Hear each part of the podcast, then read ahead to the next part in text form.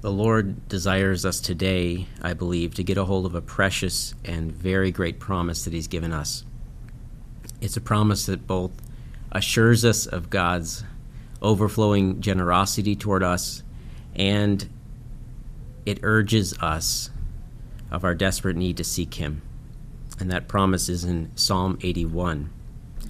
Psalm 81 is a fresh revelation to Israel through Asaph, but it seems this, this psalm is based on God's previous words to Israel through Moses in Deuteronomy 6 and Deuteronomy 32. So many parallels between those passages. What is the image, though, that the Lord is using here to call us to? It is in Psalm 81, verse 10 Open thy mouth wide, and I will fill it. The image here is a parent feeding a child. We could see it as uh, a bird feeding its young, as in Deuteronomy 32, where an eagle takes care of its young and takes the fish into the nest and picks it apart and feeds those open mouths. But we can also also just see this from a human imagery of a father with his son holding out a piece of bread covered with honey and the child opening the mouth wide and the father putting that, that bread inside. What does this mean for us to open our mouths wide? Well, first, it means realizing our need. The child needs food, his life depends on it. He needs that nourishment to survive and to thrive. And how all of us desperately need the Lord's, both his physical provision and his spiritual provision in our lives. We are dependent children. We are not the ones that, that do all the planning uh, for harvesting the food, for gathering the food, for preparing it and eating it. No, the Lord is the one who provides our spiritual food. And we come to Him as a dependent child, just opening our mouths for Him to fill us. This is also a promise of expressed desire. The mouth open wide is, is an expression of of desire. The child's hunger has alerted him that he, he wants food, that he needs food, and so he's opening his mouth, turning toward his father, communicating through that open mouth that maybe even come to the point of, of, a, of a groaning or a grunting. Give me the food. Until the father finally puts the food in the mouth and the, the child is satisfied. We all come to the Lord, needing to express our desires for Him, to be filled of Him. And this is also a picture of generosity, of God's extravagant generosity toward us. Because when we do open our mouth wide, He fills us and He gives us very, very good things. In verse 16, He should have fed them also with the finest of wheat, and with honey out of the rock should I have satisfied thee the finest of wheat, the honey that's taken out of hives, these wild beehives from the rock that is so sweet. These are the kinds of things that the Father gives his children, these very, very good things. And the Lord, as it says in another place, the Lord waits to be gracious to us. This is the picture of the Lord as a father. He's prepared the food and he's waiting with it in hand. He's holding it out, ready to put it in our mouth but there's a condition. We must open our mouth in order to receive it. We must open our mouth wide. And so this is a promise that's conditional on the first half of it. The front of it has to do with our part.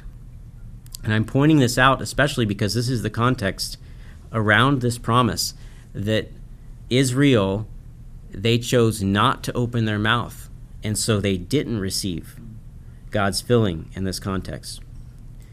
Uh, why did they do this? Why did they keep their mouth shut? And why today do we, even though we know that God has so much grace to give us, why do we keep our mouth shut? Well, we can see it from the context of this passage. Why we are keeping our mouth shut is four different reasons I see in this passage. Um, and I want to read the previous verses to look at those. Look in verse 8.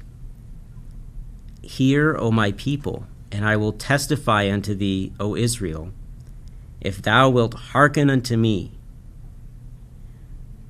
there shall no strange God be in thee or among thee, neither shalt thou worship any strange God. I am the Lord thy God, which brought thee out of the land of Egypt. Open, open thy mouth wide, and I will fill it. But my people would not hearken to my voice, and Israel would have none of me. So I gave them up into unto their own hearts, and to their own hearts' lust, and they walked in their own counsels. Oh, that my people had hearkened unto me, and Israel had walked in my ways. We see four problems here that can hinder us in opening our mouths wide. First, there's a hearing problem, then, there's an obedience problem, there's a love problem, and there's a memory problem. You see the hearing problem right away, the Lord begins in verse 8 with this longing for his people to listen. Hear, O my people, if thou wilt hearken unto me. This is as if a father is sitting in front of his son, ready to feed him, and he's calling him to open his mouth, but the son turns a deaf ear. Does this describe us as God's people? Are we attentive to God's voice, ready, willing, eager to hear his word? If our ears are not open to God's word, then our mouths will not be open toward him either. Notice there's also an obedience problem in verse 12 and 13. So I gave them up unto their own heart's lust, and they walked in their own counsels. Oh, that my people had hearkened unto me, and Israel had walked in my ways. There's a progression from the deaf ear to God, failing to listen to God, leading to the failing to obey God, and leading to just following their own counsels, walking in their own ways. And when you're in that position, there's no mouth that's opening for God's filling. And here we can think of the picture of a father holding out the food he's prepared, but the toddler gets down from the table and walks away. You see God's heart in all of this, what this does to the father's heart, how he's lamenting, Oh, that my people had hearkened unto me. Look at God's love for us that's shown in how he grieves when we do this to him, when we disobey, when we rebel and go our own way instead of following him. If we are walking in the wrong direction, our mouth will not open in the right direction. So we must deal with this obedience problem of walking in our own way. A third, Israel also had a love problem. Verse 9 there shall no strange God be among thee, neither shalt thou worship any strange God. They tolerated idols, and they worshiped idols. The Lord rightfully demands of us our wholehearted love. He doesn't want us to allow any other God to remain among us. And this means watching our affections, lest, lest we get enamored with something else more than God and it means throwing off weights and sins that keep us from running the race. It means, as we heard yesterday, bringing those things and burying them in the graveyard that are hindering our relationship with God.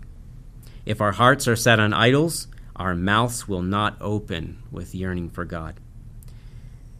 The hymn says, Nothing between my soul and the Savior. Nothing between like worldly pleasure Habits of life, though harmless they seem, must not my heart from him ever sever.